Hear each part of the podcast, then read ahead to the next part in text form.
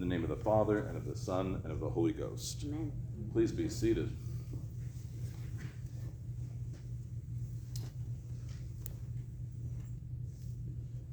In Jane Austen's uh, classic novel, Pride and Prejudice, we have uh, several sisters, but two are prominent to the story. The oldest sister, Jane, who is famous for being beautiful, and then Elizabeth or Eliza Bennet, who is um, uh, the wise, discerning, kind of active. She's beautiful, but she's not famous uh, for it.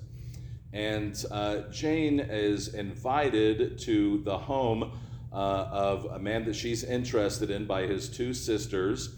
And her mother, because of some foolishness, doesn't send her in a carriage but on a horse. She gets caught in a rainstorm and gets sick, too sick to leave the house. So, as she's sick in the house, her sister, Eliza's, worried about her. She's concerned. And so she walks three miles in the muddy roads after this rainstorm. And when she gets to Netherfield, she's a mess from the mud of the road.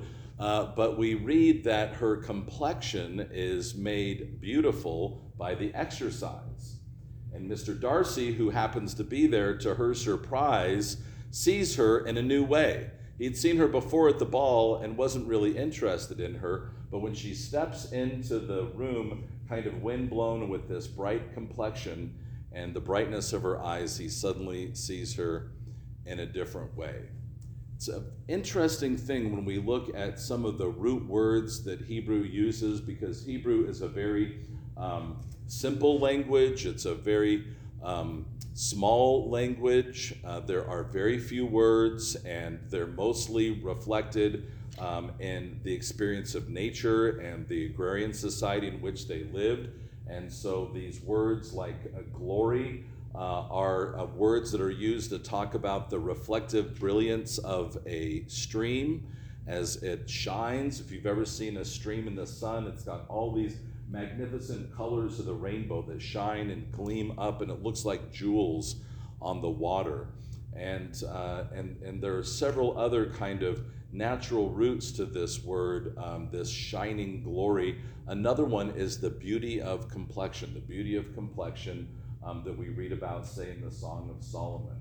And uh, this beauty of a complexion, the beauty of the, the shining of the river, is a great place for us to start when we think about this glory of the Lord, this beauty of the Lord that Isaiah is trying to get across to us. He's doing everything he can to try to convey to us that the Lord is beautiful, right? That his ways are beautiful, that his life is beautiful, and that those who uh, respond to him, those who participate in the life of the Lord, are made beautiful through his glory, that he shares this beauty with us. He shares this glory with us, and it reflects on us, and then we reflect it back onto the world. And so that is what uh, the prophet Isaiah is saying to us Arise, shine, for your light has come, and the glory of the Lord has risen upon you. So, this is the sun coming up. This is the sun on the stream. This is the power of God that's reflecting onto the people, and that the people are reflecting back when they participate. His glory will be seen upon you, and the nations shall come to your light, and the kings to the brightness of your rising. So, we read that the, all of the nations are going to respond. When we read nations, what he's saying is all the peoples of the world, which is very important because sometimes uh, when we read the scriptures and when uh, the Jewish people read the scriptures, they thought, oh, this is just for us, this is our promise. But God's purpose, his promise is for all nations, for all people. And the, the nation of Israel was supposed to reflect the beauty of the Lord and make it attractive for people to come and to see it. And that's what we're supposed to be doing. We're supposed to be reflecting this beauty of the Lord so that it's made attractive for the nations, for all peoples. And we read that even kings would respond to the brightness of this rising, so the kings of all the nations. And then we read that because of this, because of God's beauty, then the wealth of the nations comes. And we see now a, a prophetic um, uh, kind of um, telling of what is going to happen when Christ comes and perfectly reveals the beauty and uh, glory of God, right? Christ perfectly reveals um, makes known, manifests the beauty of God. And we read that even these kings will come and they'll bring gold and frankincense, right? So here, 800 years before the wise men come, the prophet Isaiah is saying they are going to bring gold and frankincense uh, to the Lord, right? And he says, I will beautify my beautiful house. He is building for himself a house. And this is the promise that we see over and over and over again, right? The Lord is building a house. He's building a house for his people. At first, we thought it was the tabernacle, and then we see that it's the temple, right? And for a long time, the nation of Israel thought that it was the temple, but they weren't seeing that happen, right? They didn't see it happen even after um, the temple is rebuilt. They see that it's uh, it's not um, receiving the, the glory of the Lord in His presence the way that it did of old. But we know that His house is built upon our Lord and Savior Jesus Christ, and that we um, come to dwell in Him and He in us, right? When we participate in His life, when we participate in the sacraments, we become a house for God. And this place becomes a house for the Lord, and He beautifies it by His presence and by His glory. So He makes us beautiful so that we can shine forth his beauty. That's the promise that's given. And again, it's fulfilled in our Lord and Savior Jesus Christ. And so there's so many ways that we see that. The, the angels tell us, right? The angel Gabriel tells us, and he tells, uh, you know, um, Elizabeth and Zechariah, and he tells John the Baptist, and he tells Mary and Joseph, and he tells the shepherds, he tells all these faithful of Israel, right? So all these faithful remnants of Israel um, hear about Jesus and they come and they see him and they see him at his birthplace in the in the cave, right? This um, this dwelling of animals, right? Um, tradition tells us that it's this carved out cave where they would often keep animals, a kind of a stable, uh, right? And so um, that's where he is born, and that's where the nation of Israel comes. Those faithful Jews come and worship him. But this seems to be some time after. Mary and Joseph now have found a house, right? And so they've gone to a little bit more of a permanent place to live, but they're staying in Bethlehem. And then these wise men come. When we read wise men, this magi that we read about, um, we should be thinking immediately back to Daniel, to the promises of Daniel. You'll remember that the prophet Daniel um, is in Babylon, right? And in Babylon, he becomes head of the Magi.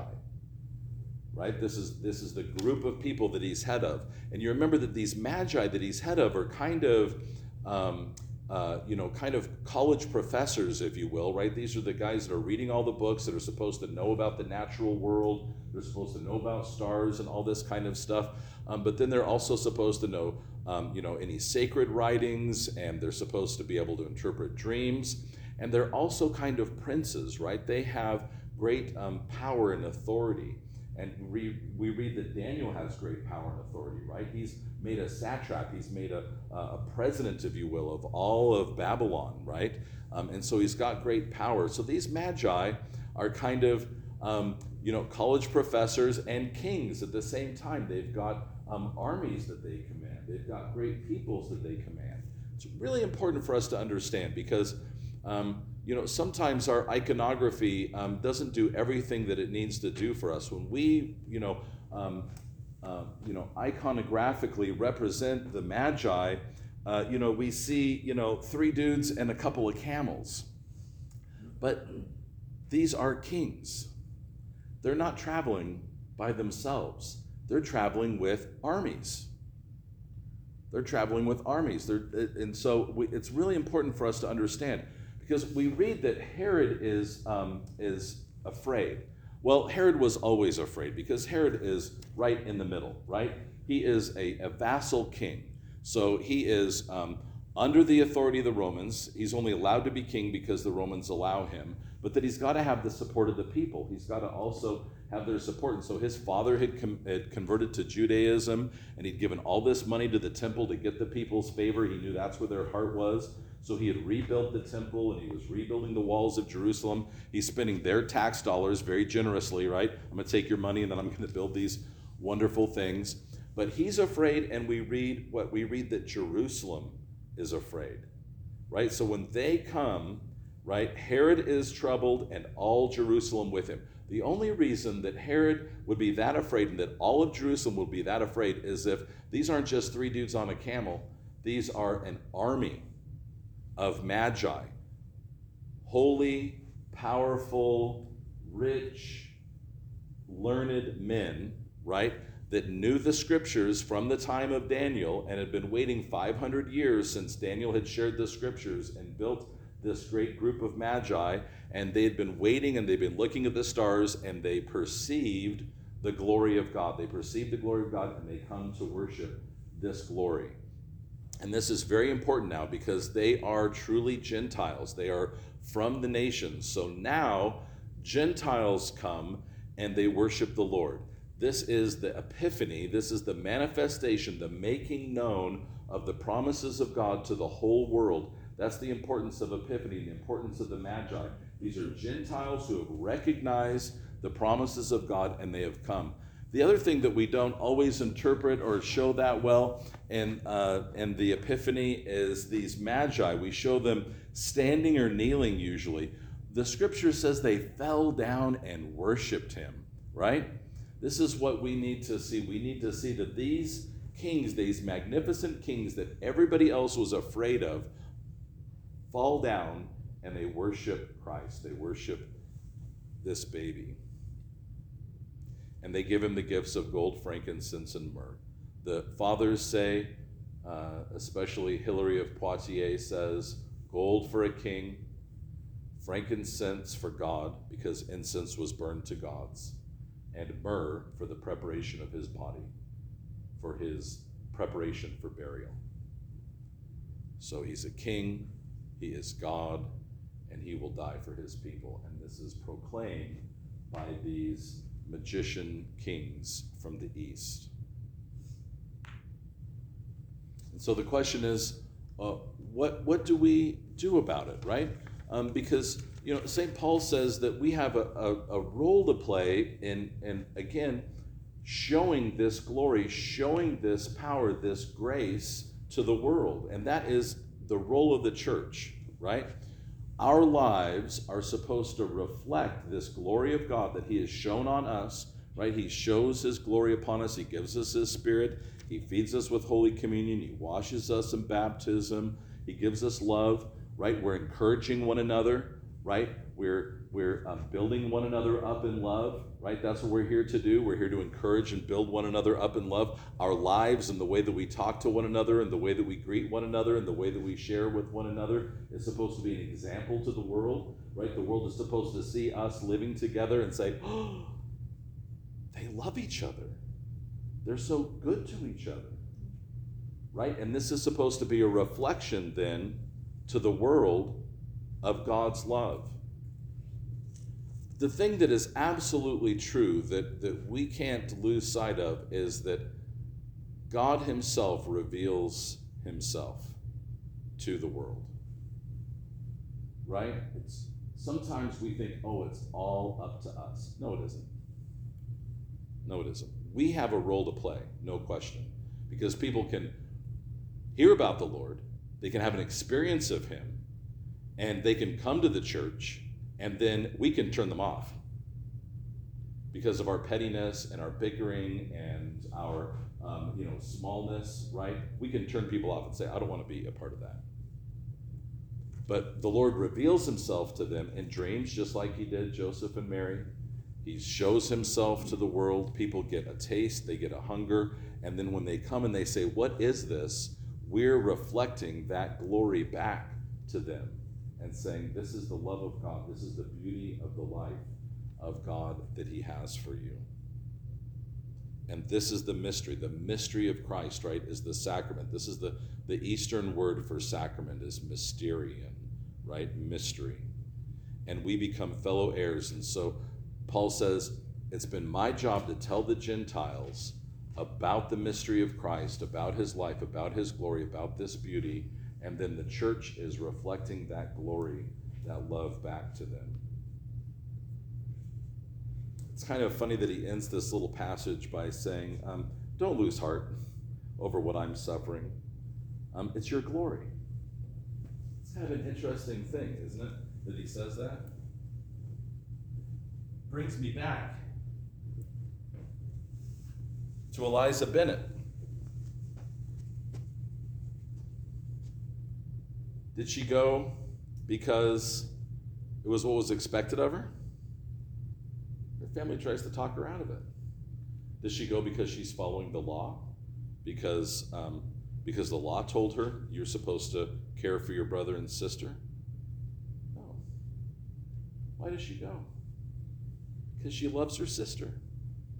She has a desire, a hunger to be with her and to care for her. Right? Does she fulfill the law when she does that? Absolutely. Does she do those good things that, that we like to see siblings do and other people do? Absolutely. But she does it out of the love for her sister, and the love for her sister compels her, and the love for the out of doors, and the love for exercise, and the love for beauty. She says, I'll enjoy this walk. She goes and she gets enjoyment out of showing her love and care for her sister. And out of that activity, out of that energy, out of that, that work that she does out of love, the brilliance shines from her face. Out of our love for one another, out of our activity for one another, the brilliance of God will shine upon our faces. Blessed Epiphany.